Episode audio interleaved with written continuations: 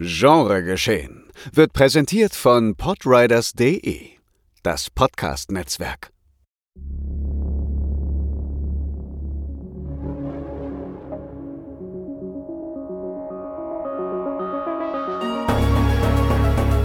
Genregeschehen.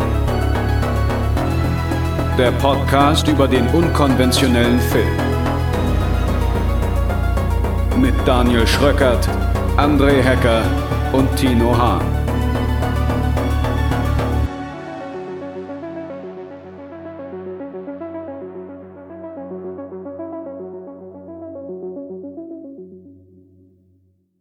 Noch einmal schießt, noch einmal, meine Freunde. Und damit herzlich willkommen, liebe Freundinnen und Freunde, zu einer weiteren Folge Genre geschehen. Es müsste jetzt Folge 130 sein, wenn ich mich nicht völlig irre. Ist das recht? Richtig, meine ich. Das ist recht und richtig, beides. Hallo, ich bin's. Genau, und damit herzlich willkommen auch an dieser Stelle Tino Hahn. Ja, wir wollen es kurz halten heute, denn ja, wir haben so ein paar Filmchen, die sind jetzt inhaltlich nicht die umfangreichsten, beziehungsweise generieren sie jetzt nicht unbedingt die spannendsten ähm, oder, oder, oder, oder diskussionswürdigsten Themen, würde ich sagen. Mhm. Was natürlich nicht heißen soll, dass man nicht vortrefflich über sie dis diskutieren kann, aber wir haben über den einen Film schon ein paar Mal gesprochen, der andere Film ist halt wirklich aha, ein One-Shot und der dritte, ja, der ist nur sehr kurz und über den sollte man eigentlich nicht so viel wissen. Denn ja. es macht mehr Spaß, wenn man halt wirklich äh, sich völlig unvoreingenommen auf ihn einlässt. Ja, ich finde, wir haben zwei Show-Don't-Tell-Filme, wo auch wirklich im einen Film im wahrsten Sinne des Wortes gar nichts getellt wird. Und der andere ist halt Tell, Don't Show. Genau, genau. Ja. Womit Wäre auch gut, wir wenn wir einfach nur so eine ganze Stunde nur so rumschwadronieren würden und nie erwähnen, welche Filme es eigentlich sind. Ja, das wäre schon. So um den heißen Brei reden würden. Ich glaube, das würde für den einen oder anderen schon spaßig sein, aber ich könnte mir vorstellen, auch. dass es auch Menschen gibt, die das äh, ziemlich scheiße finden. Ich glaube auch. Deswegen wollen wir doch einfach mal mit dem Film beginnen, über den wir schon jetzt ein, zwei Mal gesprochen haben und der jetzt anlässlich des Fantasy Filmfests, also der Fantasy Filmfest Nights läuft oder zu sehen ist. Und ich gebe euch den ganz, ganz dringenden Rat, nachdem Tino ihn schon mehrfach gegeben hat, schaut euch diesen Film bitte im Kino an. Mit sehr vielen Menschen, die hoffentlich alle auf dem gleichen Humorlevel wie eben dieser Film sind oder halt eben ein breites Humorspektrum haben, um alles, was in diesem Film passiert, genießen zu können oder auch dann eben mit Lachen honorieren zu können. Dieser Film heißt Hundreds of Beavers und ich glaube, es war Tinos Nummer eins, ne? Da erinnerst du dich exakt richtig. Deswegen freue ich mich jetzt auch sehr, dass wir jetzt darüber sprechen, denn wir haben auch kein Vorgespräch oder sonst irgendwas gemacht. Also ich erfahre jetzt hier ebenso wie ihr auch exklusiv, wie du ihn denn jetzt so ganz genau fandest. Ja, ähm, ich sag's so. Ich habe ihn jetzt schon innerhalb von zwei Tagen zweimal gesehen. Ja, nice. Und also, Mhm. Ja, warte, nur einmal kurz ja, ja, klar, äh, der, ja. der, der, der Chronistenpflicht halber. Mhm. Äh, die Rede ist natürlich von Hundreds of Beavers, schon, wie schon gesagt, oder hoffentlich schon gesagt. Und die Inhaltsangabe habe ich hier von der Cinecittà-Seite. Mhm. Ja, das ist ein mhm. Kino, ein ziemlich großes, aber ich glaube, es ist der Text, den sie von der Fantasy Filmfest-Seite entnommen haben. Ich bin nicht ganz sicher, aber es geht nach der Inhaltsangabe mit tackert euch die Augenlider an die Stirn, denn Blinzeln verboten angesichts des visuellen Irrsinns weiter. Ja, ähm, also ich könnte mir vorstellen, dass das der Text das ist, der ist sehr Fantasy Filmfest duktusartig, ja. Ja, aber erstmal zur Inhaltsangabe. Hätte er mal besser auf seine Apfelbrandanlage aufgepasst, dann müsste er sich jetzt nicht völlig lebensmittellos durch den Tiefschnee kämpfen. Aber Jean Kayak weiß sich zu helfen. Er wird Pelzjäger und legt sich mit Hilfe ausgetüftelter Fallen mit sarkastischen Waschbären, schwulen Hasen und Hunderten von Bibern an. Wären ihm die mannsgroßen Tiere nur nicht Baumsturm, baumstammhoch überlegen. Gott, oh Gott. Ah, es wird kein leichter Abend heute. Ja, es ist für uns die sechste Stunde. Ich bitte Ja, aber ich finde gut, dass du nur drei Minuten nach deinem Schlaganfall schon wieder am Start bist. Mhm. alles für die Kunst. Ja. So. Ähm, ja, Hundreds of Beavers. Es geht eigentlich jetzt dann im Prinzip darum, Jean, sagt man Jean? Ja, müsste man eigentlich sagen. Ja, ich denke schon, ja. Ja. Ähm, Jean findet eine Hütte, beziehungsweise einen, was man so im Wald zum Überleben braucht, Verkaufsladen. Und der Besitzer dieses Ladens, der hat eine Tochter, in die verknallt sich Jean. Um ihr einen Antrag zu machen, beziehungsweise um ihr einen Ring überreichen zu können, muss er eine Menge, Menge Dinge erledigen, beziehungsweise eine Menge, Menge Tiere erlegen, damit er sich halt nach und nach immer mehr Dinge leisten kann, um noch weitere Tiere zu erledigen und schließlich halt einen Ring zu kriegen. Und das ist so die Aufgabe des Films, zu Mhm. zeigen, wie er halt hunderte von Bibern erledigen muss, um halt einen Ring zu bekommen, mit dem er der Tochter des Verkäufers einen Antrag machen kann. Ja. Also es klingt alles so krass nach einem Videospiel und ich glaube, das trifft es auch irgendwie ganz gut. Das ist so das Beste aus Looney Tunes und diesen ganzen Roguelikes irgendwie zusammenpackt.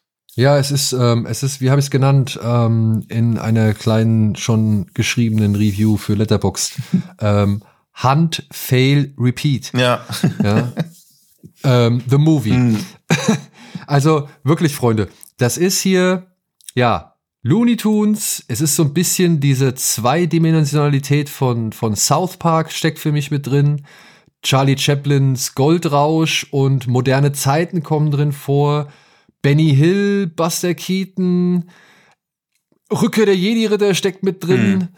Ähm, ja, äh, Happy Tree Friends, Unicorn Wars.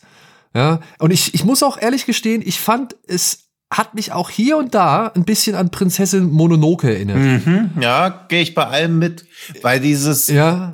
du dachtest nach dem Trailer warst du wahrscheinlich auch ein bisschen skeptisch, oder? Ja, Also- zumindest, zumindest was die Darstellbarkeit Das- oder beziehungsweise was die Darstellung von so vielen Ja, Dingen ich war angeht. nämlich auch so, weil ich habe den ja in Sieges gesehen und ist ja immer auch so ein Ding, der lief irgendwann nachmittags, wo man immer so denkt, puh, 25 Grad im Oktober, gehe ich an den Strand oder gehe ich in den Film, wo ich vielleicht nach einer Minute feststelle, dass ich einen großen Fehler gemacht habe.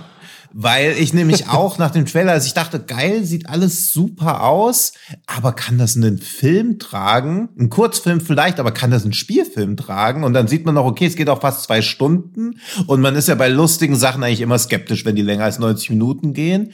Und dann dachte ich so, okay, gib mir mehr, mehr, das kann doch jetzt unmöglich schon vorbei sein. Also er hat mich, ich war so positiv skeptisch und dachte so, okay, das könnte schon richtig geil werden, aber dass er mich dann so wegbläst. Natürlich hat auch das Publikum viel dafür gesorgt. Du schaust ihn wahrscheinlich auch im Fantasy Filmfest auch noch mal oder schaffst du es Zeit? Ich werde ich werd, ich werd versuchen, nochmal Ja, zu schauen, weil das möchte ja. ich gerne, das möchte ich gerne in einem Saal mit Menschen Mhm. erleben, weil ich habe den halt jetzt als Screener zusammen mit meiner Frau Mhm. geguckt und meine Frau meinte, gib mir doch mal wenigstens einen Anhaltspunkt. Oder wie der Film Ja. heißt. Ja, vielleicht kann ich daran schon was ablesen. Ich so, ja, Hundreds of Beavers. Guckt sie mich an und sagt nichts Ja. mehr. Ich sag so, okay, da fällt mir jetzt auch nichts mehr zu ein.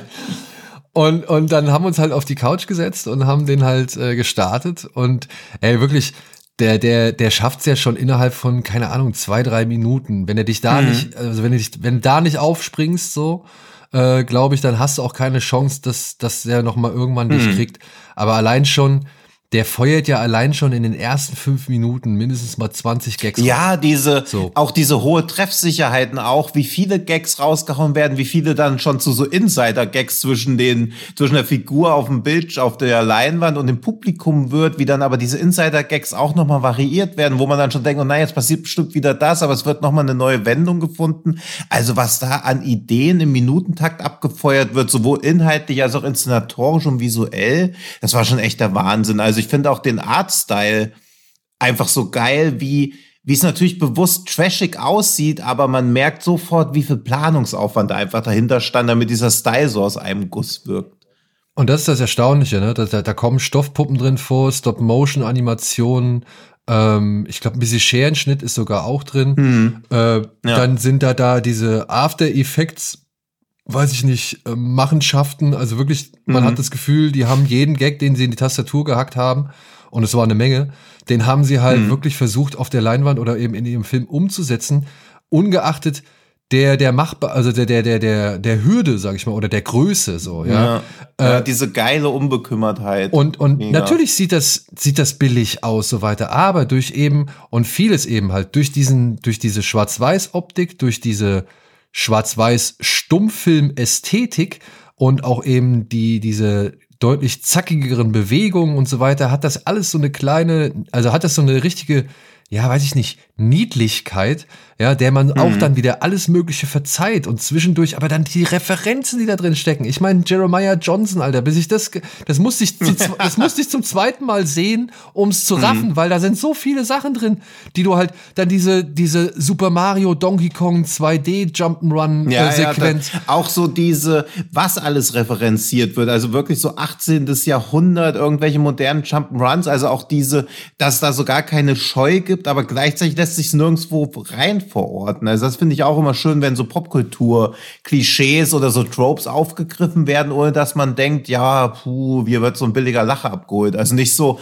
Family Guy-mäßig, was ja nur so aus so einzeln aneinandergereihten Gags besteht, die auch für sich eigentlich fast immer gut funktionieren, aber halt kein großes Ganzes ergeben. Ja, vor Das allem fand ich ja halt auch. sind, vor allem sind die Gags, also das ist hier so richtig schöner Tom und Jerry, Bugs Bunny, äh, Road, Roadrunner, Coyote, Ja. ähm, ähm, visueller Slapstick so, ja. Und wenn du halt denkst, okay, er fällt jetzt schon wieder in ein Loch, ja, denkst Ja. du so, ja, okay, das ist aufgrund der Wiederholung, ist es auch schon wieder witzig so, aber dann hat das halt tatsächlich noch Methode, dann kommen diese Löcher plötzlich nochmal, kriegen die nochmal eine ganz andere Bedeutung.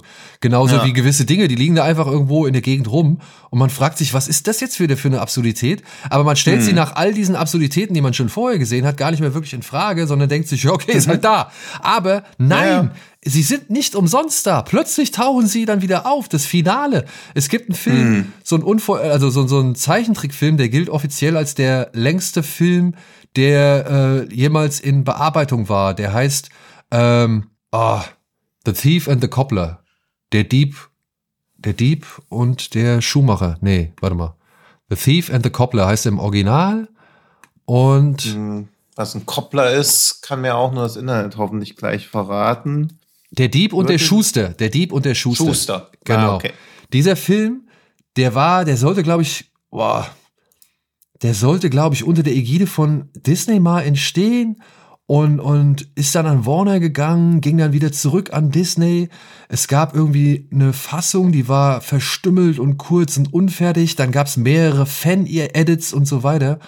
Und ich habe das auch nur durch Zufall erfahren, dass, dass das irgendwie eine Referenz dran ist, aber dann habe ich mir den Film, habe ich da auf YouTube gefunden, wo er in einer, sage ich mal, ex, also in einer ähm, Director's Cut-Fassung existiert, wo sie halt die fehlenden Szenen, das hat halt über 20 Jahre gedauert, bis der Film dann final fertig war, also dieser Dieb und der Schuster. Ähm, Arabian, der war unter anderem auch bei Miramax zwischenzeitlich als Ja, also Ara- Arabian Night. Arabian ja. Night, genau. Und da war es aber auch noch eine kürzere Fassung. Und den gibt's jetzt, wie gesagt, auf YouTube mit so, ja, unfertigen Konzeptzeichnungen noch unter anderem aufgefüllt. Ey, und das Finale, das erinnert wirklich richtig krass an eben das Finale von Hundreds of Beavers. Also da stecken halt Dinge drin, die man halt wirklich dann nicht so unbedingt aus dem, ja, allzu, gro also allzu bekannten Popkultur, äh, Zitate Kosmos kennt, so, ja. Das fand ich dann halt auch erstaunlich so, ja, was da drin, also worauf die dann noch, wie weit die noch zurückgehen oder auf was die alles referenzieren so. Und das, ey, das ist so charmant, das ist, das wirkt so stimmig in seiner Gesamtheit, ja, auch wenn es einfach aus allen Bereichen ein, ein Mix ist so oder beziehungsweise sich aus allen Bereichen was zusammenholt.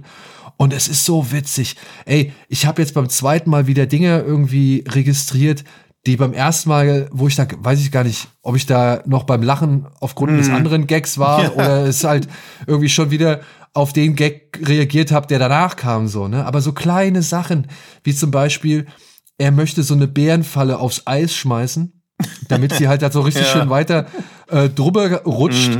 Und was macht er? Er schmeißt sie halt natürlich mit den Zacken nach unten, also rutscht sie halt nicht so weit. Und dann holt er sie wieder ein, hebt die hoch, stellt fest, ah, okay, das war der Fehler Und dann klatscht er sich so von Kopf so, äh. Hm. Und ey, und wirklich, ich muss so lachen. Ich muss so lachen heute nochmal, beim zweiten Mal so, ja.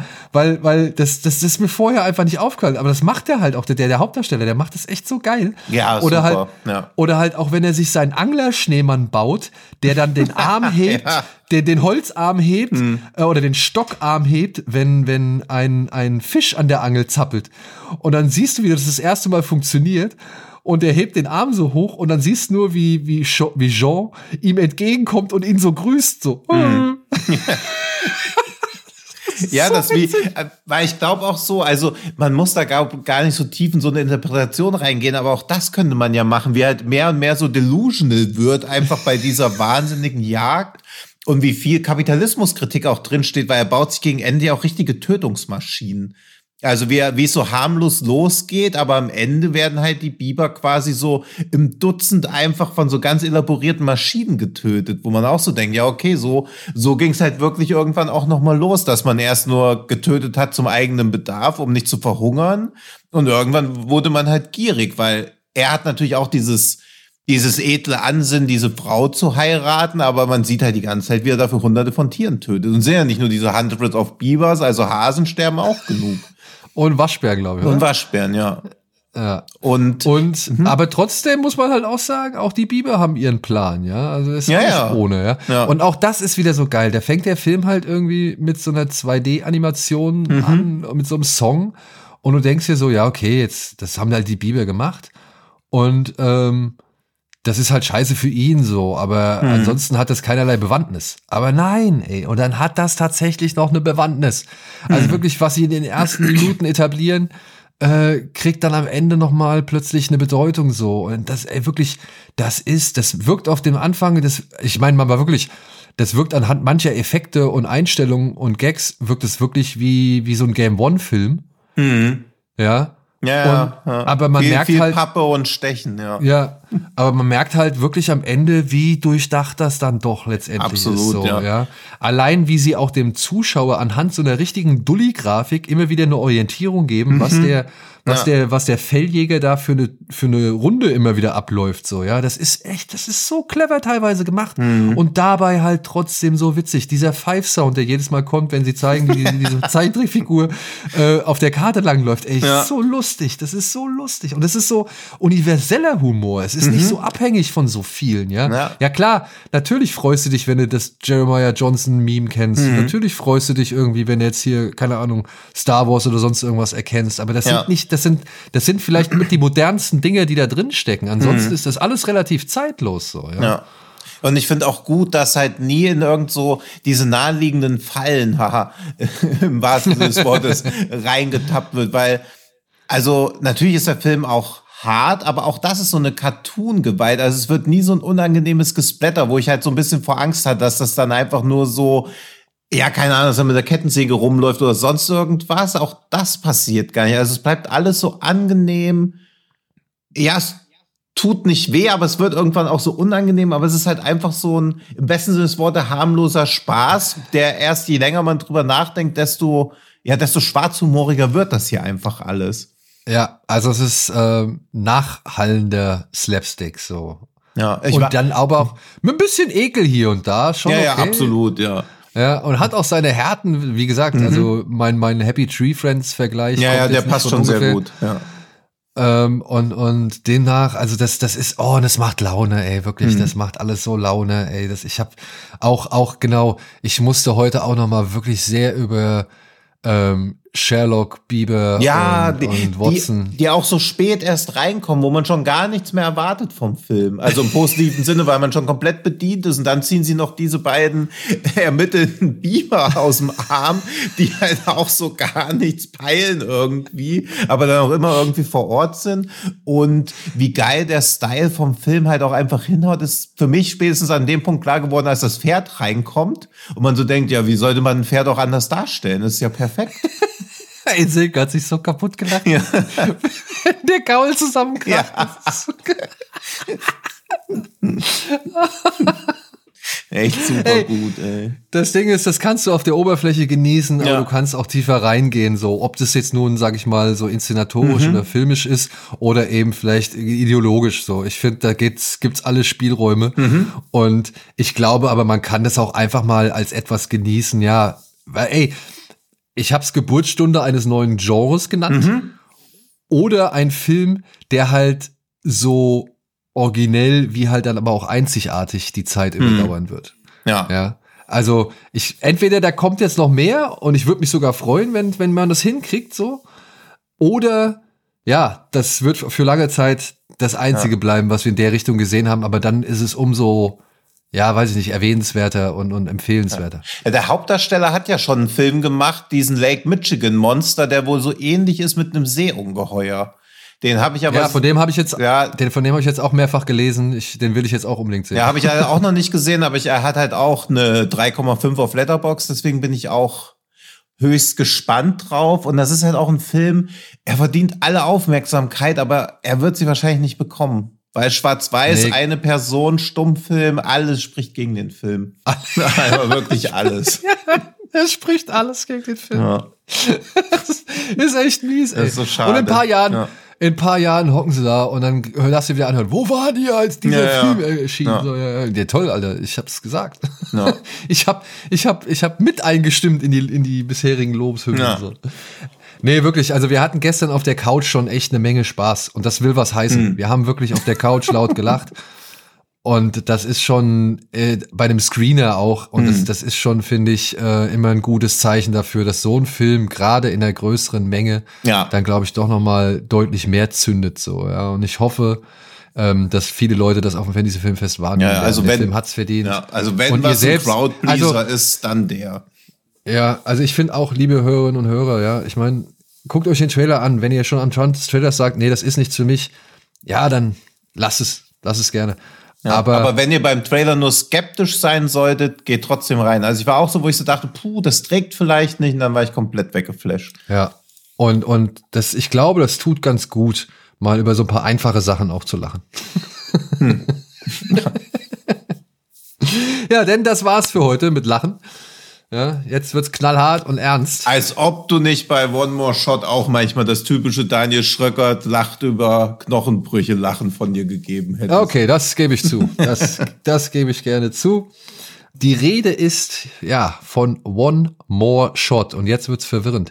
Wir reden hier nicht über diesen asiatischen Film, der auch in einem vermeintlichen One-Shot gedreht sein soll. Nein, wir reden hier über die Fortsetzung des Films One-Shot, den wir hier auch schon mal besprochen haben bei Genre Geschehen, mit Scott Atkins in der Hauptrolle. Kurz zur Erinnerung, weil es ist schon ein bisschen länger her und ich meine, das ist jetzt auch nicht der aufsehendste, aufsehenerregendste Film.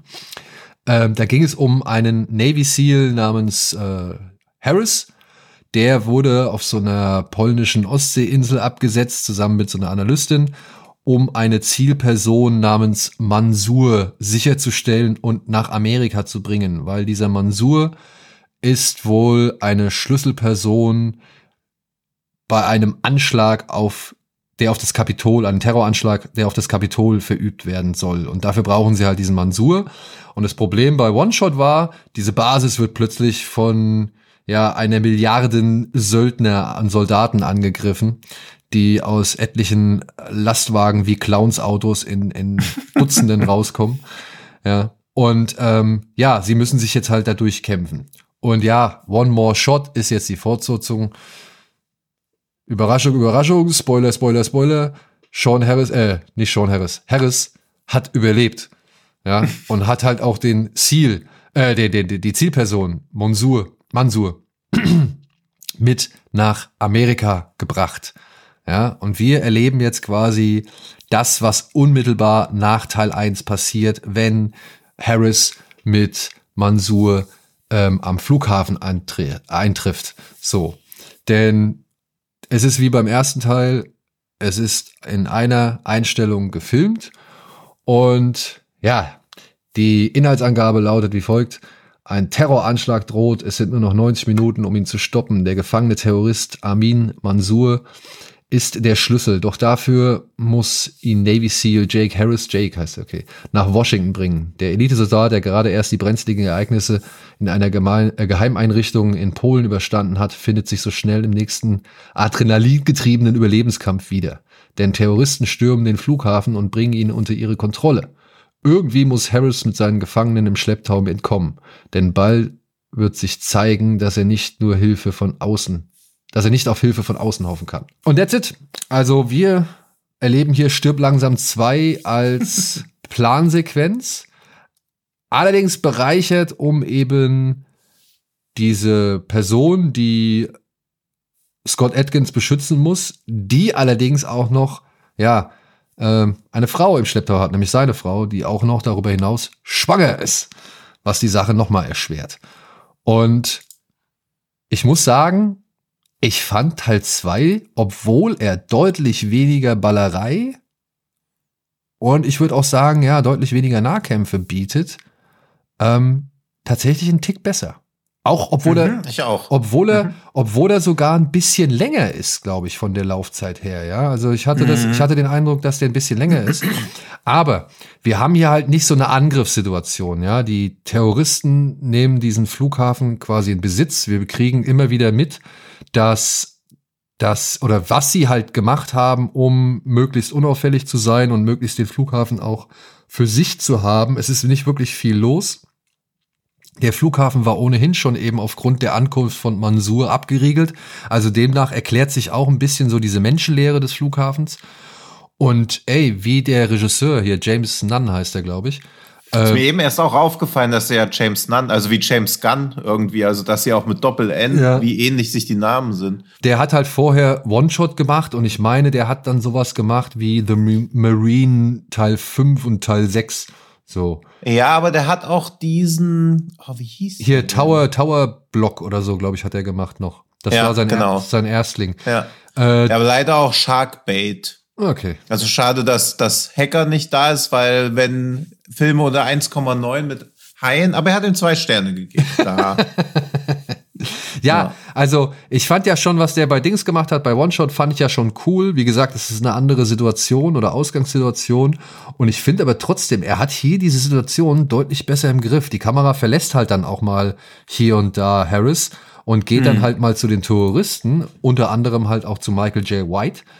Ähm, und, und wir kriegen halt mit, worüber die so reden und was deren Plan ist und was so auf dem Spiel steht. Und ich finde dieses Echtzeitgefühl, das kriegt der Film echt gut rüber. Und wie er dann halt die Kampfsequenzen oder Kampfmomente da einbaut, das fand ich echt alles wieder sehr amtlich, ja. Manchmal habe ich mich gefragt, okay, wenn Scott Atkins jetzt so mit seinem Ellbogen oder mit seinem Knie gegen irgendwelche Jungs kickt und schlägt, die halt auch so fette Westen anhaben wie er, ob das wirklich so effektiv ist, ja. Aber ja, es ist Scott Atkins. ja, ich, also wie gesagt, ich möchte Ja, auch ja, nicht, klar. ich möchte Ja. auch nicht in so einer Weste stecken, wenn, wenn ich, wenn er einen Kick macht, so, keine Frage. Aber Mhm. wie gesagt, das sind ja dann halt auch eben, eben so Klötze wie er, die halt diese Kicks abkriegen oder eben so durchtrainierte Mhm. und sportliche äh, Menschen. Und da muss ich sagen, ähm, ja, hier und da wird wahrscheinlich aufgrund der One-Shot-Thematik das alles ein bisschen schneller, einfacher oder wie gesagt nicht ganz so wuchtig äh, direkt umgesetzt werden können oder aber trotzdem finde ich die Kämpfe nach wie vor alle waren echt ordentlich und waren gut gestaged und man hat eigentlich echt alles mitgekriegt so, ja. Und das fand ich halt diesmal sogar ein bisschen besser, weil man hier halt nicht so viele Schusswechsel hatte, sondern deutlich mehr Nahkämpfe, die dann halt in Schusswechsel übergehen oder umgekehrt. Und das hat schon alles eine sehr gute Übersicht und einen sehr guten Flow vor allem gehabt. so. Finde ich auch, also wie, wie James Nanda den Raum beherrschen, wie auch den vertikalen Raum ausnutzt. Also da bin ich ja immer so ein Sucker für. Das merkt man auch immer, wenn ich so sowas wie Satan Slaves 2 oder so so geil finde, wenn in so einem Hochhaus so Stockwerke überwunden werden oder so. Finde ich ja auch, wie ja manchmal Höhenunterschiede überwunden werden oder wie auch wie der Flughafen so als Location so krass ausgenutzt wird. Also bleibt ja echt kein Winkel irgendwie nicht abgedeckt oder so. Ja, und es geht, es Also- geht zwar auch mit Backtracking so, aber Ja. trotzdem, ne? Aber man hat jetzt nicht immer unbedingt Gefühl, äh, das Gefühl, dass man alles schon sofort gesehen hat. Das ist Ja. echt stark. Und ich mochte auch gern, weil das fehlt bei so Filmen, finde ich immer ein bisschen, aber wie fertig Scott Atkins gegen Ende halt auch ist. Also wie es halt Ja. wirklich ihm so an die Substanz geht. Also sowas wie Extraction oder so mit dem One-Shot, den finde ich auch ganz geil, aber man denkt da halt so, ja, okay, der ist doch genauso fit, wie er in den One-Shot reingegangen ist, während Atkins hier sich schon echt richtig so durchschleppt gegen Ende. Und das, Ja. finde ich, macht so einen Film, der natürlich, ich meine, schau dir nur wegen der Action an, aber ich finde die Handlung gut. Atkins spielt erstaunlich gut, finde ich. Also ich glaube, man tut ihm eh Unrecht, dass er nicht auch einen ernsteren Film spielen könnte, weil ich habe ihn jetzt schon ein paar Mal in Rollen gesehen, wo ich so dachte, schade, dass es ein Actionfilm ist. Oder schade, dass hier so viel Action vorkommt und er nicht mehr zeigen kann, was er so drauf hat. Ich muss auch sagen, schade, dass man seinen Film nicht immer die allerbeste Synchro irgendwie zugutekommen lässt. Ich habe den Ja, ich habe ihn tatsächlich nicht, ja, ich habe ihn nicht synchronisiert. Ich habe ihn tatsächlich auf Deutsch gesehen und er hat schon seine gewohnte oder eine seiner gewohnten Synchronstimmen. Das war schon Mhm. okay, weil der äh, Synchronsprecher mittlerweile auch ihn so eigentlich ganz gut ähm, einfängt so. Aber alles abseits davon fand ich leider ein bisschen schwach auf der Brust, Mhm. um es mal so zu sagen. Ne? Also das sind so, ich finde, man merkt es immer, mit welcher Intonation oder mit welchem Elan auch Sprecher irgendwie in der Figur nochmal äh, Leben oder, oder, äh, weiß nicht, Persönlichkeit einhauchen können. Mhm. Und wenn das halt dann immer so, oder wenn es halt einfach eher so ein bisschen abgelesen ist, dass halt äh, das nicht so oder nicht ganz so in, stark intoniert ist und so Mhm. weiter. Also ich finde, da gibt schon Qualitätsunterschiede, das merkt man schon so, auch von den Dialogen, wie sie eingesprochen werden, Mhm. also wie die Dialoge dann geschrieben werden und so. Und ich fand halt zum Beispiel Michael J. White kam leider erschreckend dünn rüber. Ja, wenn man wurde halt weiß, auch wenig eingesetzt, finde ich. Also hätte ich nicht gedacht. das, das muss ich auch sagen. Ich fand auch, er war leider echt nicht wirklich äh, so präsent, wie ich es eigentlich anhand der Opening Credits erhofft habe. ja. Ja, das fand ich ein bisschen schade. Aber ich gebe dir recht, ich muss sagen, dafür, dass man ja eigentlich hier nur so einem Angriff beiwohnt, wo es darum geht, eine Zielperson in Sicherheit zu bringen Mhm. oder eben halt gefangen zu nehmen, fand ich das mit dem Unterbau, dass der Anschlag kurz bevorsteht und auch, dass ja man seine Frau als Druckmittel benutzt hat und dass man aber auch noch dabei, sag ich mal, äh, in den eigenen Reihen Schwachstellen finden muss, ähm, fand ich eigentlich eine Menge Hm. Eine, eine Menge. Und dann geht's ja auch noch darum, dass äh, die Informationen, die Mansur beinhaltet oder äh, ja, die, die er halt besitzt, dass die ja auch noch eine entscheidende Rolle spielt. So, Mhm. ja, also, also das, das hat man auch noch mal. Also ich fand, da war schon echt eine erstaunliche Menge an auch gut funktionierender Handlung drin, eben für diesen, für diesen, für diese Angriffssequenz, für diese lange. Hm. Ja. Deswegen, also ich war wieder überrascht. Also ähm, ich bin gespannt. Ich, ich, über den dritten Teil würde ich mich freuen. Ja, also muss, also kommt hoffentlich auch, weil sonst wäre das Finale ein bisschen underwhelming. Aber ich glaube, also ich jinx es jetzt einfach mal, One Last Shot kommt noch. Ey, es wäre geil. Ja, ja, ich hab Bock, Und ja. ich sag mal so, ja, ich kann verstehen, was du meinst anhand des Finales. Ich finde aber auch, es unterstreicht so ein bisschen, es ist so ein bisschen das Understatement zu dem, was du eben schon gesagt hast, Mhm. dass Scott Atkins halt am Ende halt schon am Arsch ist. Ja. Weißt du, also dass man ihm halt schon eben äh, die Zermürbung ansieht Mhm. und ja, die, die, die großen spektakulären Kämpfe kommen vorher. Ja, aber auch So. so. dass ihm quasi auch die Schuld an einem gegeben wird. Also auch das, das so, also natürlich funktioniert das Drama jetzt nicht so krass, weil man will halt einfach sehen, wie die Action weitergeht. Aber ich finde für so eine tausendfach schon gesehenen, desillusionierten Soldaten oder so, ist das hier alles erstaunlich fresh. Ja, ich meine, klar, das sind so ein paar Tropes dabei, ne? er will zurück zu Hause, Ja, nach Hause zur Familie und so. Erpresst werden mit der schwangeren Frau und so. Aber da hatte ich schon ein bisschen Angst, dass das nerven wird. Aber gut, sie haben jetzt nicht so die beste Schauspielerin aller Zeiten dafür rausgepickt, aber auch das hätte weit schlimmer kommen können. Also ich finde, James Nunn hätte schon mal deutlich größeres Budget verdient, beziehungsweise mal, Ja. mal einen richtigen Kinofilm. Also wenn ich da sehe, wer sonst so Actionfilme inszenieren darf, warum David Ayer irgendwie noch was machen darf und James Nunn muss da so, rackert sich da auf diesem Direct-to-Video-Markt ab. Das ist schon. Ja, oder noch schlimmer. Ich meine, guck mal, was James Nunn jetzt wahrscheinlich mit einem, so mit seinem Budget, ey, was wird denn der Film gekostet? weiß nicht, wahrscheinlich sind so 10 Millionen? zehn, ja. Ja, 10 Millionen.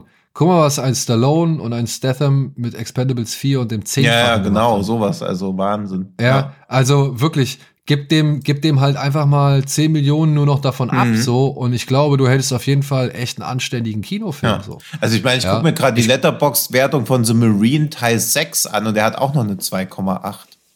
Also dann scheint er selbst für so schrottige Franchises, wo man beim ersten Teil schon dachte, was soll das denn hier?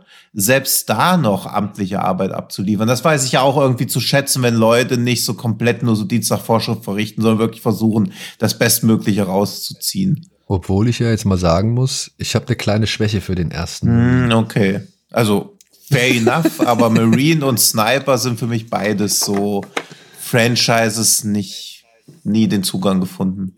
Was ich jetzt auch nicht so schlimm finde, aber nee, das war mir nix. Oh, der erste Marine, doch, der mit Robert Patrick, ey, das war schon, der hat schon Spaß gemacht. Der war ja total Nonsens, ne? Und voll, also schon echt überdreht, so, aber Ja. der hat ein, zwei richtig schöne Sequenzen. Und ich musste auch ein, zwei Mal gut lachen. aber ja. Äh, nee, aber nochmal festgehalten, also James Nunn, Scott Atkins und ein One-Shot geht auch beim zweiten Mal. Geht wirklich beim zweiten Mal. Mir gefällt auch, dass die Geschichte so weitergedacht wird. Weil eigentlich hätte man ja jetzt locker sagen können, wir machen jetzt einfach eine, andere Geschichte so. Aber dass man jetzt hier wirklich direkt darauf aufbaut, so. Und dann hat man noch so ein, ja, und da hast du wieder deinen Sniper. Dann hat man noch so einen Tom Berenger in der Nebenrolle. der auch eine echt, muss ich sagen, der hat eine geile Szene. Von wegen, wenn er sagt, ah, fuck, ich hab's doch gewusst. Ja. Ich fand das richtig cool. Ich fand das, das fand ich einen coolen Moment. Mhm. In einem Film, in dem es eigentlich wirklich darum geht, dass man halt einfach nur mitbekommt, wie einer sich von A nach C Mhm. ballert, so. Und, äh, ja. Also One-Shot, ähm, ich, man kann ihn hierzulande leider noch nicht offiziell streamen. Dafür müsste man, glaube Ich glaube, ich. VPN V- geht wohl klar, aber VPN. ja. Ja, genau. Ma- Man muss VPN äh, benutzen. Es, er liegt aber, wie gesagt, schon in einer deutschen Fassung Hm. vor. Also das, äh, das ist auf jeden Fall gegeben. Und ich denke mal, der wird über der kurz oder lang wird der jetzt auch bei uns Ja, als. Blu-ray äh, on Demand und als Stream erscheinen. Also das dauert. Ja, vielleicht noch ein bisschen warten, wenn ihr One-Shot noch nicht gesehen habt. Das ist, glaube ich, ein geiles Double-Feature. Gerade weil es auch so geil ist, dass es direkt am ersten Teil weitergeht. Also das mag ich eh gern, aber mir, ich habe auch im Vorfeld schon mal geschaut, aber es gibt halt wenig gute Filme, die direkt weitergehen. Also so Halloween, Halloween 2 geht ja auch direkt nacheinander weiter. Da kackt der zweite Teil aber auch so krass ab. Rocky 3, Rocky 2, das ist noch so ein bisschen uns Incredibles, aber ansonsten The Raid. eigentlich immer. The Raid. Hm? The Raid. Wer? The Raid. Ja, so, ja, genau, so Rage, stimmt. Sowas, das ist doch mega geil. Auch wenn dann irgendwie irgendwann dann ein Zeitsprung gemacht wird. Aber ich finde, das bringt so eine geile Dringlichkeit irgendwie rein. Und man hat halt sofort auch wieder das Gefühl, was man im ersten Teil hatte oder so. Also, so Raid 2 hätte auch eine richtige Gurke werden können. Also, ist er nicht geworden, aber so. Aber ich war sofort wieder in diesem Feeling, dass ich so dachte, geil, geil, geil, hier sehe ich jetzt wieder einen krassen Actionfilm. Ja. Also, es ruft einfach so diese, diese Gefühle wieder ab. Kein Aufbau, nichts. Und das finde ich bei One Shot und One More Shot auch geil. Und nur um James Nunn endgültig noch zum besten Regisseur aller Zeiten zu machen. Sein Marine 6 ist der bestbewertetste Teil der Marine-Saga. Echt? Ja. Nicht schlecht. ja. Ich glaube, den ziehe ich mir Also- da mal rein. Ja, Was- ich gucke auch nur mal den sechsten Teil. Ich glaube, zwischen Teil 1, also wahrscheinlich habe ich alle irgendwie teilweise mal gesehen, aber Teil 4 hat das beste Cover, Teil 6 hat die beste Bewertung. Da, da gucke ich auch, mache ich auch mal Auge. Besser als Teil 1, ja? Ja, Teil 1 hat eine 2,3. Ui, krass, dass der so gehasst wird. Naja. Naja, also ich glaube wegen John Cena, das ist schon das ausschlaggebende Kriterium. Aber hat auch bei Rotten Tomato nur 17 Prozent. Ja, gut, Während bei Rotten Tomatoes. 6. Ja, ich weiß, ich bringe doch jetzt auch nur, um irgendwie ihn besser dastehen zu lassen. Ja, so. So, aber blicken wir mal der Real Reality ins Auge. Ja, blicken wir der Reality ins Auge und in den Vorgarten einer Dame namens Reality Winner. Und das ist kein Scherz, die Dame heißt wirklich Reality Winner. Und nach ihr ist der Film Reality benannt. Das Regiedebüt einer Frau namens Tina Setter. Ich denke mal, so wird's Mhm. ausgesprochen. Ja, ich denke auch. So, ähm, ich habe hier eine offizielle Inhaltsangabe. Ich weiß gar nicht, ich versuche mal ein paar Informationen wegzulassen, genau wie der Film. An einem Samstagnachmittag im Juni 2017 wird Reality Winner, eine 25-jährige Sprachwissenschaftlerin, in ihrem Haus in Georgia vom FBI aufgesucht. Ein kryptisches Gespräch beginnt und erst langsam stellt sich heraus, was die Beamtinnen von Reality wollen. Und das würde ich jetzt einfach mal weglassen, was als nächstes da steht. Und dann nur noch abschließen mit dem Satz, die oberflächliche Unterhaltung entwickelt sich zu einem Verhör. Mit jeder Frage gerät das Leben der jungen Frau ein Stück mehr aus den Fugen. Und ja, das, was ich jetzt gemacht habe, macht dieser Film im wahrsten Sinne des Wortes.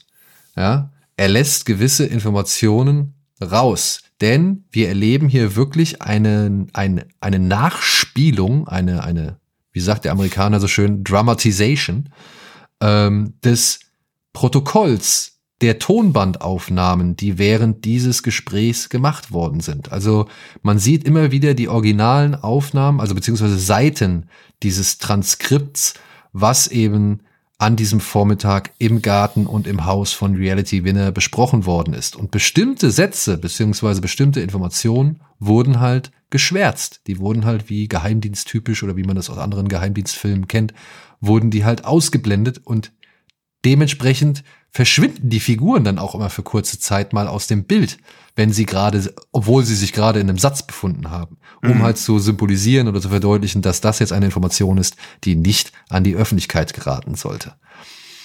Es gibt aber trotzdem Informationen, die dann irgendwann darauf hindeuten, worum es hier eigentlich geht.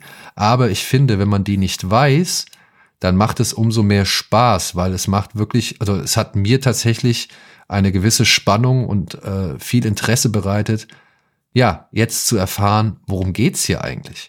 Mhm. Weil das Gespräch beginnt ja schon damit, dass da eine FBI-Agent unter anderem Dinge von Reality erzählt, auf die sie wie selbstverständlich antwortet, beziehungsweise Dinge weiß, auf die sie wie selbstverständlich antwortet, aus ihrer Vergangenheit und aus ihrem Werdegang. Und ähm, demnach habe ich auch nicht ganz verstanden, kennen die sie schon?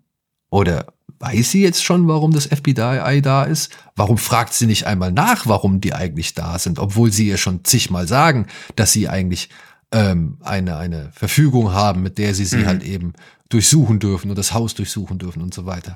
Das macht das alles ein bisschen unwirklich. Also ich finde, dieser Film schafft es auf Anhieb eine sehr ja, unwirkliche oder uneindeutige Atmosphäre zu erzeugen, bei der man sich die ganze Zeit immer wieder fragt, worum geht's hier eigentlich? Mhm. Und warum lasst ihr euch so lange Zeit, damit zu erklären, worum es eigentlich geht? Wir kennen das von tausend Filmen, in denen die FBI-Agenten vor der Tür stehen und sagen, dürfen wir reinkommen? Ma'am, wann haben Sie zum letzten Mal Ihren Mann gesehen oder was wissen Sie über den und den und zack, zack, zack, zack. Es wird innerhalb von wenigen, ja, Sekunden wird halt verhandelt, warum man jetzt da ist. Und hier dauert das halt eben rund, naja, was soll man sagen, 60 Minuten? Mhm, ja, so ungefähr, ja. Ja, ja.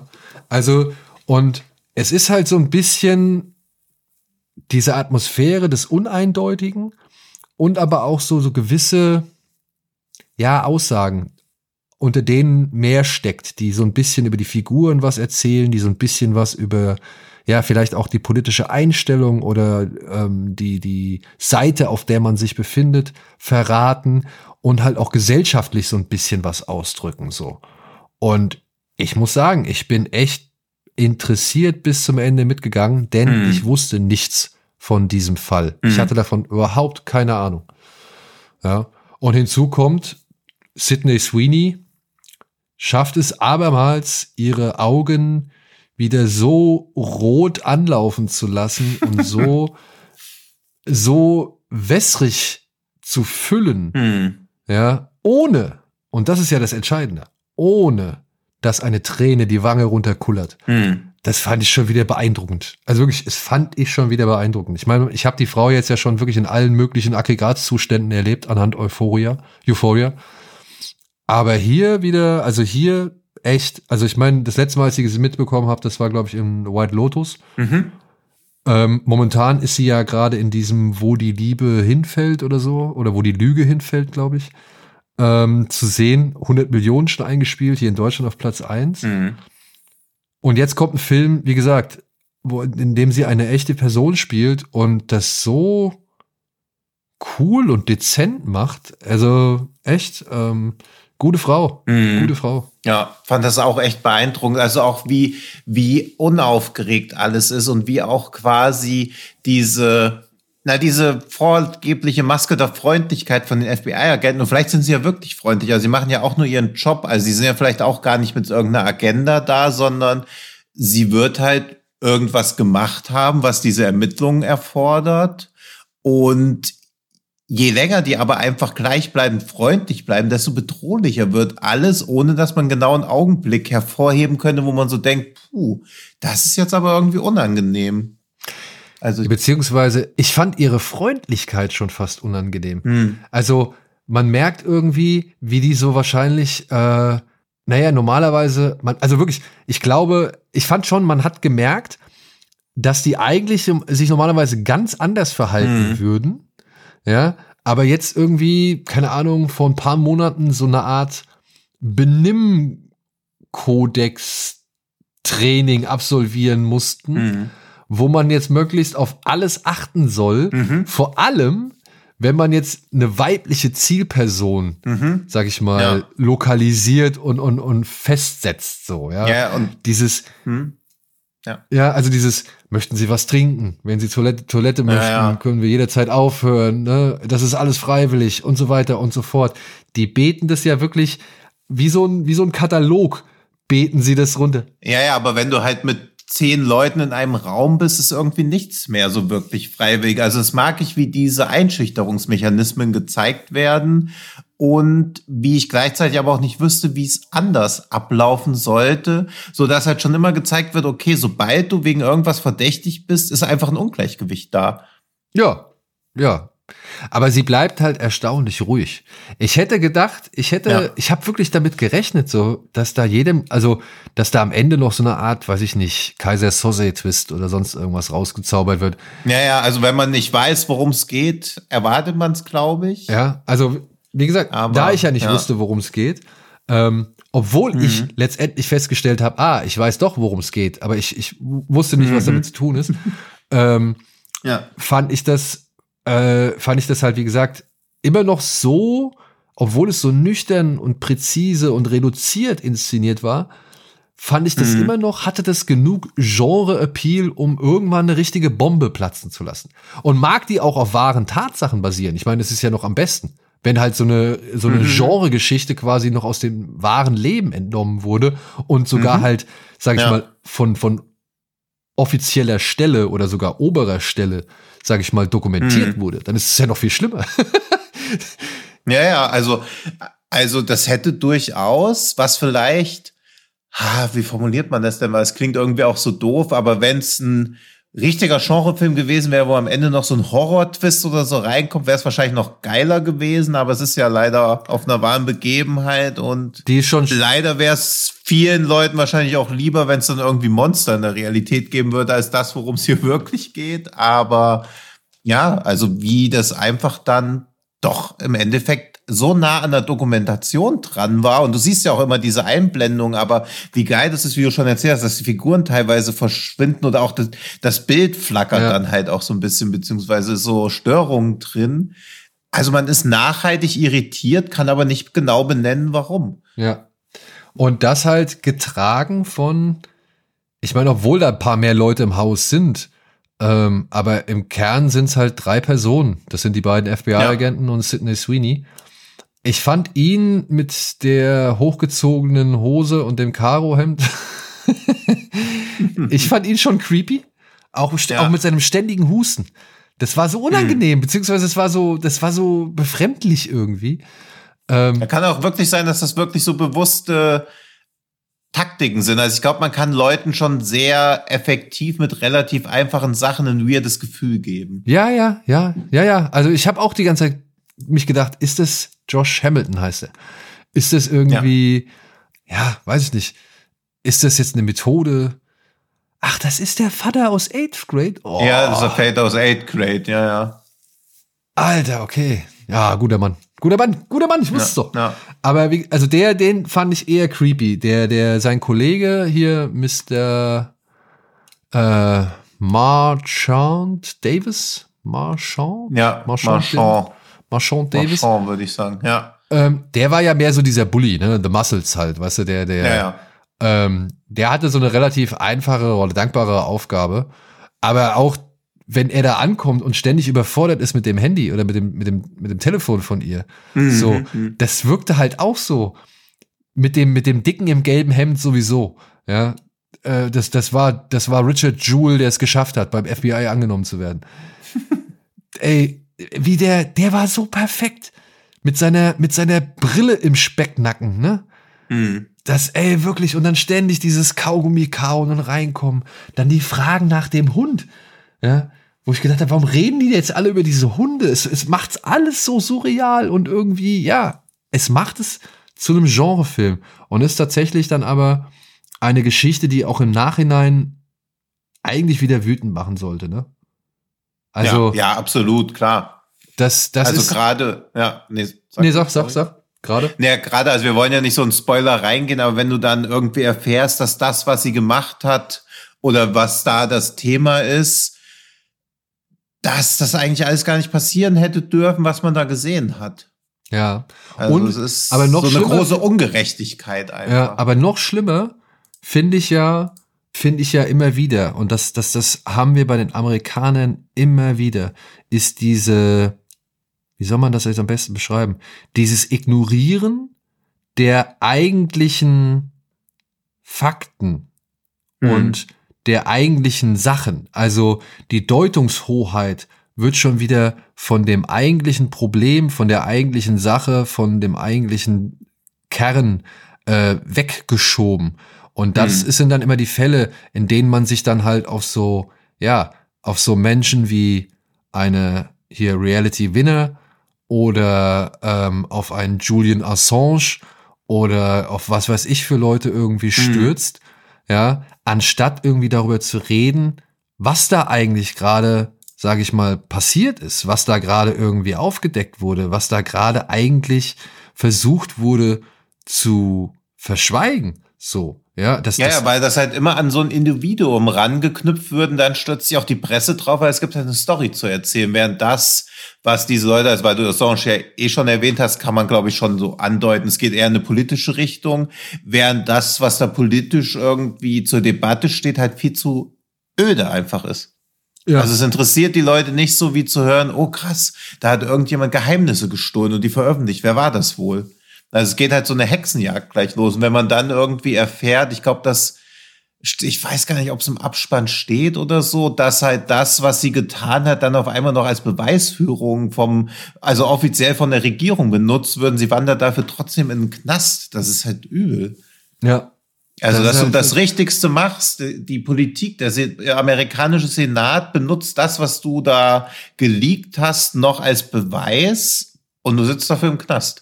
Also, Das ist schon bitter. Das ist, also Ja, wirklich, das ist, ja. das ist ein Hohn. Also das ist also Ja. ein, ein wirklich fieser, fieser Hohn. Hm. Und ähm, das finde ich macht den Film dann halt stark. Ey, also wirklich, ich, der wird wahrscheinlich, der wird nicht viel machen. Ne, der kriegt ja einen Kinostart, wenn ich es jetzt richtig gesehen habe. Ja, auch absurd schon eigentlich. Also gerade weil es auch noch so ein zutiefst amerikanisches Thema ja leider einfach ist. Also ich glaube, für man könnte sich das in Deutschland, also natürlich wird sowas in Deutschland auch geben, aber es gab bisher halt noch nicht wirklich deutsche Whistleblower oder so. Also dass man irgendwie so ein Connect dazu hat. Und deswegen glaube ich auch, dass der sehr, ja, sehr bescheiden laufen wird. Ist ja auch nur, also ein Gänsefüßchen nur ein HBO Max-Film. Also Ja, aber ich ah, er mein- kriegt wahrscheinlich in Deutschland statt, weil er auf der Berlinale lief. Und ich könnte mir jetzt vorstellen, dass er vielleicht ein bisschen davon profitiert, dass der Name Sidney Sweeney da halt mit draufsteht. Ne? Ja, Die jetzt halt, wie gesagt, also, ey, und wenn es nur bei, keine Ahnung, lass es tausend Leuten sein, die jetzt Hm. aufgrund von, von äh, wo die Lüge hinfällt, Hm. also der aktuellen Kino Nummer eins, Ja. äh, das mitbekommen, dass die jetzt halt einen Film hat, äh, beziehungsweise noch einen Film hat, der jetzt den nächsten Kino startet und nur vielleicht deswegen reingehen, ey, dann wäre es schon wirklich, ne? Also das, das, das wäre ja schon irgendwie zumindest ein kleiner Erfolg. Mhm.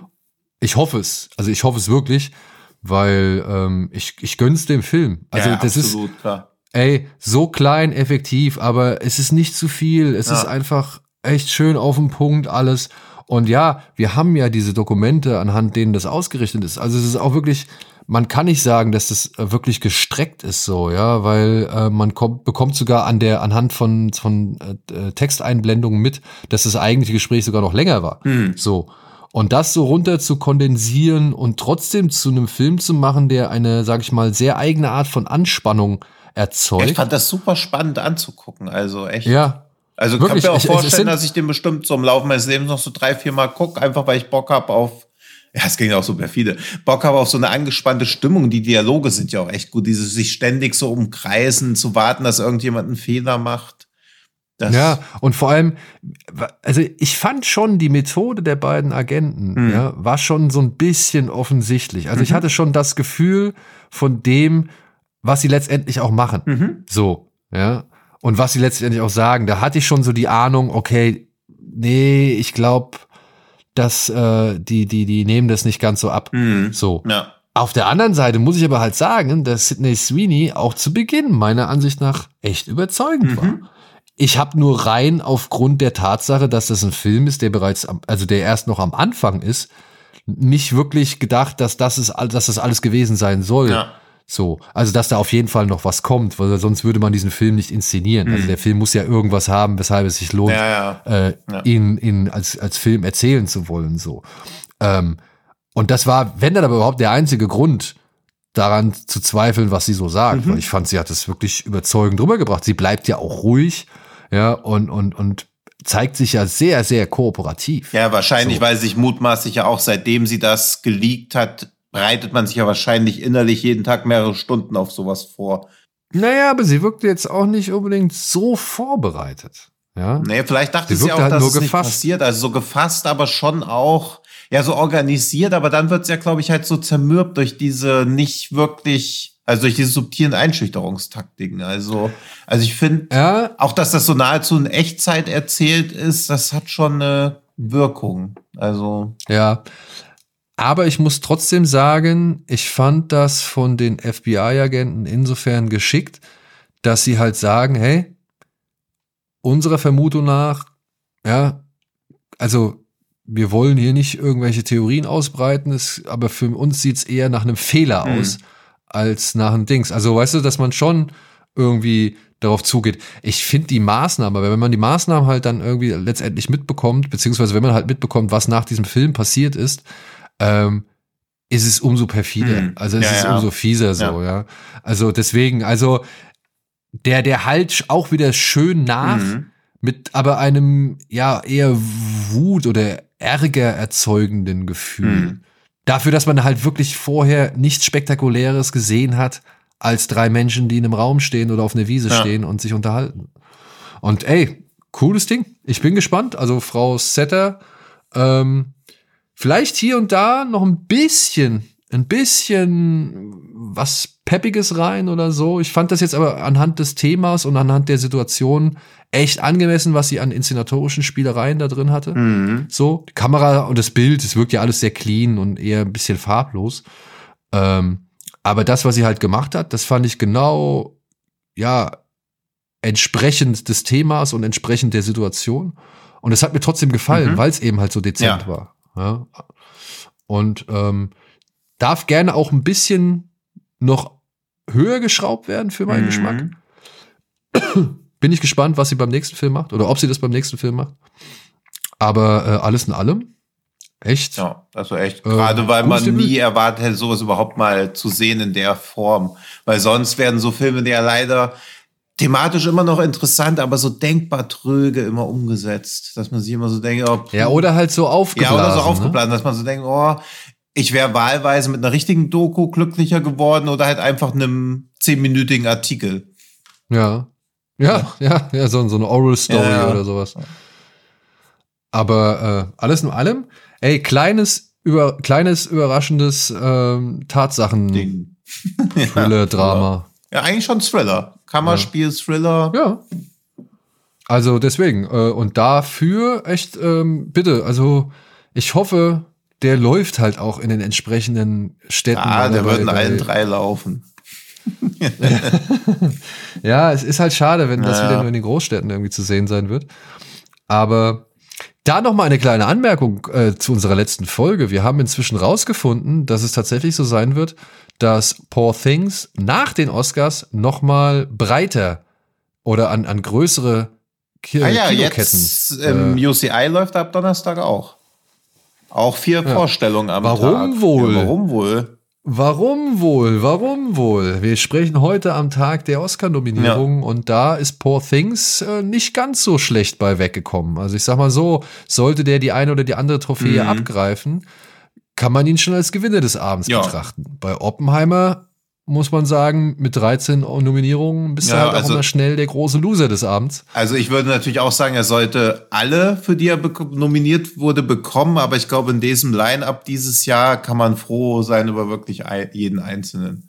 Ja, ey, also ich, ich hoffe ja, Godzilla kriegt die, die, den ja, ey, das, das fände ich halt auch richtig geil, aber was das für Filme wie Guardians of the Galaxy 3 und The Marvels dann aussagt, beziehungsweise für alle Blockbuster, die künftig kommen. Das sind Filme mit 15 Millionen Dollar. Und ja, Budgets in Japan ist was anderes als in Hollywood, aber die Zahl 15 Millionen steht halt jetzt im Raum. Ja. Also die Nominierung ist schon in Gänsefüßchen schlimm genug eigentlich, um da mal irgendein Umdenken. Creator ja auch schon. Also Creator alleine wäre schon, wo man so denkt, puh, okay, wenn es auch für ein Drittel des Budgets geht, dann ist vielleicht der ganze Marvel wegen einziger Irrtum. Ja. Und ich hoffe, das wird so sein. Ja, ich hoffe auch, dass es einer von, also natürlich für Godzilla fände ich es auch am aller, allergeilsten, aber auch Creator. Also ich stehe ja mit dem Film jetzt nicht so unbedingt gut da, aber natürlich waren die Spezialeffekte super. Also. Ja, also ey, Creator ist auch meiner Ansicht nach der, den ich am meisten gönne neben. Ja, ich fände halt wieder ganz schlimm, wenn sowas wie Napoleon gewinnen würde. Also klar, die Leute ja, machen auch alles super Arbeit, aber also ich finde halt nicht, ich steck technisch, man steckt technisch natürlich auch nicht so stark drin, aber wenn Napoleon der Film ist, der Spezialeffekte jetzt technisch am weitesten vorangebracht hat, dann ist es auch eine Weiterentwicklung, wo ich so denke, ach, naja, brauche ich jetzt nicht so. Ja, vor allem ist es immer wieder das Thema, das Verständnis äh, für was ist überhaupt hier ein Spe äh, Special Effect. Ja, ja, eben, das ist ja wie Weil, bei Schnitt auch, man kann es nicht beurteilen, wenn man nicht wirklich aus der Branche kommt. Ja, aber vor allem aber auch hm. so, äh, ich habe das Gefühl, bei den Oscars geht es vor allem immer um das, um das visuell Sichtbare. Ja, ja, klar. Und gar nicht, und gar nicht so sehr um die visuellen Effekte, die halt eben nicht so sichtbar hm. sind. Ich war damals nämlich echt überrascht, dass 1917 so eben für seine digitalen Effekte äh, gelobt worden ist, hm. weil die waren ja echt sehr gut. Ja, ja. So, weil du hast sie ja kaum gesehen und naja, nicht genau. wahrgenommen. Ja. Und äh, da gab es ja schon, glaube ich, bei den Globes oder bei irgendeiner anderen Award-Verleihung ähm, gab es ja schon die Diskussion, warum zum Beispiel, ah ja, nee, das war, glaube ich, bei der Shortlist. Da gab es die Diskussion, warum ja, warum nicht zum Beispiel auch ein, ein The Killer von David Fincher mit am mhm. Start ist, der auch sau viele Effekte beinhaltet, ja. aber die man halt nicht so auf Anhieb sieht. Ja, eben, aber da ja, ist halt so die Perfektion darin, dass es nicht auffällt. Aber ich finde, bei den Oscars geht's immer darum, dass man sieht, sieht man auch immer beim Make-up. Also was da immer nominiert ist, wo man so denkt, oh, ich weiß nicht, ob jetzt so eine große Nase ankleben, ob das jetzt so die krasseste Kunst ist im ganzen Make-up-Segment, wenn man sich da irgendwelche Fantasy-Filme daneben anguckt. Aber der Fokus, also dadurch, dass ja auch Leute aus den einzelnen Gewerken da die Filme nominieren, die ja schon besser beurteilen können, was jetzt wirklich krasse Leistung ist und was einfach nur Aufwand darstellt, muss man es wohl akzeptieren. Aber ich denke bei manchen Entscheidungen auch immer so, hm, also ich würde da anders handeln. Ja, also ich weiß auch nicht. Also, ich meine, Bradley Cooper, ich fand das Make-up war schon gut in Maestro. Ja, aber, aber dass das jetzt das, also wenn das das Geist ist, was das ganze Jahr abgeliefert hat, dann weiß ich nicht. Ja, also, also verstehe ich halt auch nicht. Vor allem verstehe ich nicht so ganz, warum man nicht irgendwie noch mehr darauf geachtet hat, ihm irgendwie Luft zu ermöglichen. Also, dass man vielleicht mal ein paar Löcher in die Maske gestochen hat, irgendwie damit er atmen Ja, oder kann. das auch immer. Also, ich meine, wenn es vor 30 Jahren schon für die beste Maske irgendwie einen Oscar bei irgendwelchen Filmen gab, wo jemand sich eine Nase oder so anklebt und man da gedacht hat, das sieht ja aus, als ob es echt wäre. Wieso jetzt immer noch? Also da ist ja nur wirklich keine Entwicklung dabei, finde ich jetzt, die man so als Zuschauer irgendwie beurteilen kann. Das mögen wieder Leute vom Fach anders sehen. Aber ich finde jetzt nicht, dass man bei Gesichtsprosthetics irgendwie jetzt so einen krassen Quantensprung auf einmal feststellt. Ja. Ey du, ich mein, denk mal, da wird es auch nicht nur um die Nase von ihm gehen, sondern halt schon der gesamte Alterungsprozess, beziehungsweise halt der Ja, aber das ja, also ich finde den Film halt auch furchtbar, deswegen gönne ich ihm da halt auch gar nichts, aber Ja, aber aber ich, ich fand es auch schon schlimm, ey, als Gary Oldman dafür, für was war das? Für diesen die dunkelste Stunde. Äh, die dunkelste Stunde, weil ein Kinn angeklebt wird und so. Also ich weiß nicht, ich bin, hatten wir nicht mal diese Diskussion, oder wo hatte ich die geführt? Jedenfalls finde ich halt, dass dieses auch, dass dann die Leute immer noch für, für Dings nominiert werden, also auch bester Schauspieler. Du kannst aus meiner Sicht kannst nicht für bestes Make-up nominiert sein mit deiner Rolle und für bestes Schauspiel. Das geht halt nicht. Also dann, wenn das Make-up so geil ist, dann ist das Make-up geil, aber wie wirst du denn das Schauspiel beurteilen, wenn du sagst, das Make-up ist ja mega geil, das braucht einen Oscar. Also das, das, das, wie, das, das eine beeinflusst doch das andere. Könnte ich mich schon wieder aufregen, da fange ich schon wieder an zu stottern. Nämlich das dann immer, wollen wir doch, ja. dann wollen wir doch hier lieber nicht noch weiter. Ja, ja, aber das nervt mich immer, wenn diese Make-up-Oscar-nominierten Schauspieler, wo das Make-up, die Gesichtsprosthetik so auszeichnungswürdig zu sein scheint, auf einmal auch die geisten Schauspieler sein dürfen. Also gut. Das, äh, Bradley, das Cooper, ja Bradley Cooper für die bessere Hauptrolle hätte ich auch nicht gemacht. Ja. Also im Vergleich, wenn ich dazu sehe, okay, da ist ein Leonardo DiCaprio noch so, hm, weiß ich nicht. Also da fand ich Leo dann doch schon ein bisschen ja, aber der hat die Mundwinkel halt ohne Prosthetics nach unten gezogen. Das war sein großer Fehler. Ja, ja das ja. darf man nicht machen. Aber ich glaube, ich glaube, über die Sachen werden wir beide noch am Donnerstag reden. Ja, da äh, bis dahin habe ich auch eine bessere Brandrede vorbereitet, dass man. da bin ich ja mal gespannt, wie, wie das aufgefasst wird. Ja. ja. Ähm, dieser Donnerstag wird für euch, die diese Folge jetzt hier hören, in der Vergangenheit liegen. Also äh, das wird dann der letzte Donnerstag gewesen sein. Insofern. In der Woche in der nicht generell. Wir wissen nicht mehr als ihr. Ja, in der Hoffnung, in der Hoffnung, dass äh, unser lieber Kollege André dann doch bald wieder, äh, dass es ihm bald wieder ein bisschen besser geht. Seine Scherenhände zum Schneiden wieder benutzen kann. Genau, dass er ja aus dem Eispalast rauskommt. Und ja, das soll es dann erstmal an dieser Stelle von uns gewesen sein, oder? Ja, ja, ist immer, wenn man Hab über doch. gute Filme spricht, wird die Folge ein bisschen kürzer. Vielleicht kann man auch einfach, hört einfach nur, wenn ihr auf dem Podcast jetzt erst gestoßen seid, hört einfach erstmal die kürzesten Folgen, weil dann kriegt ihr, glaube ich, die besten Filme im statistischen Meinst Mittel. So? Weiß ich nicht. Ist eine These, die ich jetzt mal in den Raum stelle. Okay. Vielleicht könnt ihr sie da draußen ja mal irgendwie äh, wissenschaftlich erörtern, beziehungsweise ja, belegen. Das wäre natürlich sehr fein.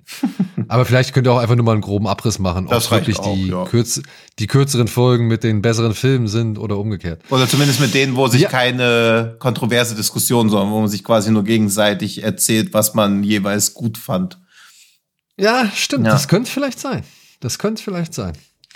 Gut. gut. Wir werden es vielleicht demnächst erfahren anhand diverser sozialer Plattformen, auf denen wir vertreten sind. Da dürft ihr uns gerne folgen. Ihr dürft uns auch gerne bei den Podcast-Plattformen eures Vertrauens abonnieren, Spotify, iTunes und so weiter und so fort. Und über Kommentare und Likes und Feedbacks und so weiter freuen wir uns natürlich auch sehr gerne. Immer. Und ja. sehr häufig. Und sehr viel. Ja. ja. Und sehr viel. Demnach, habt einen schönen Start in die Woche oder eine schöne Woche, einen schönen Abend, einen schönen Tag, was immer auch jetzt folgen mag. Und hoffentlich bis zum nächsten Mal. Tschüss. Tschüss.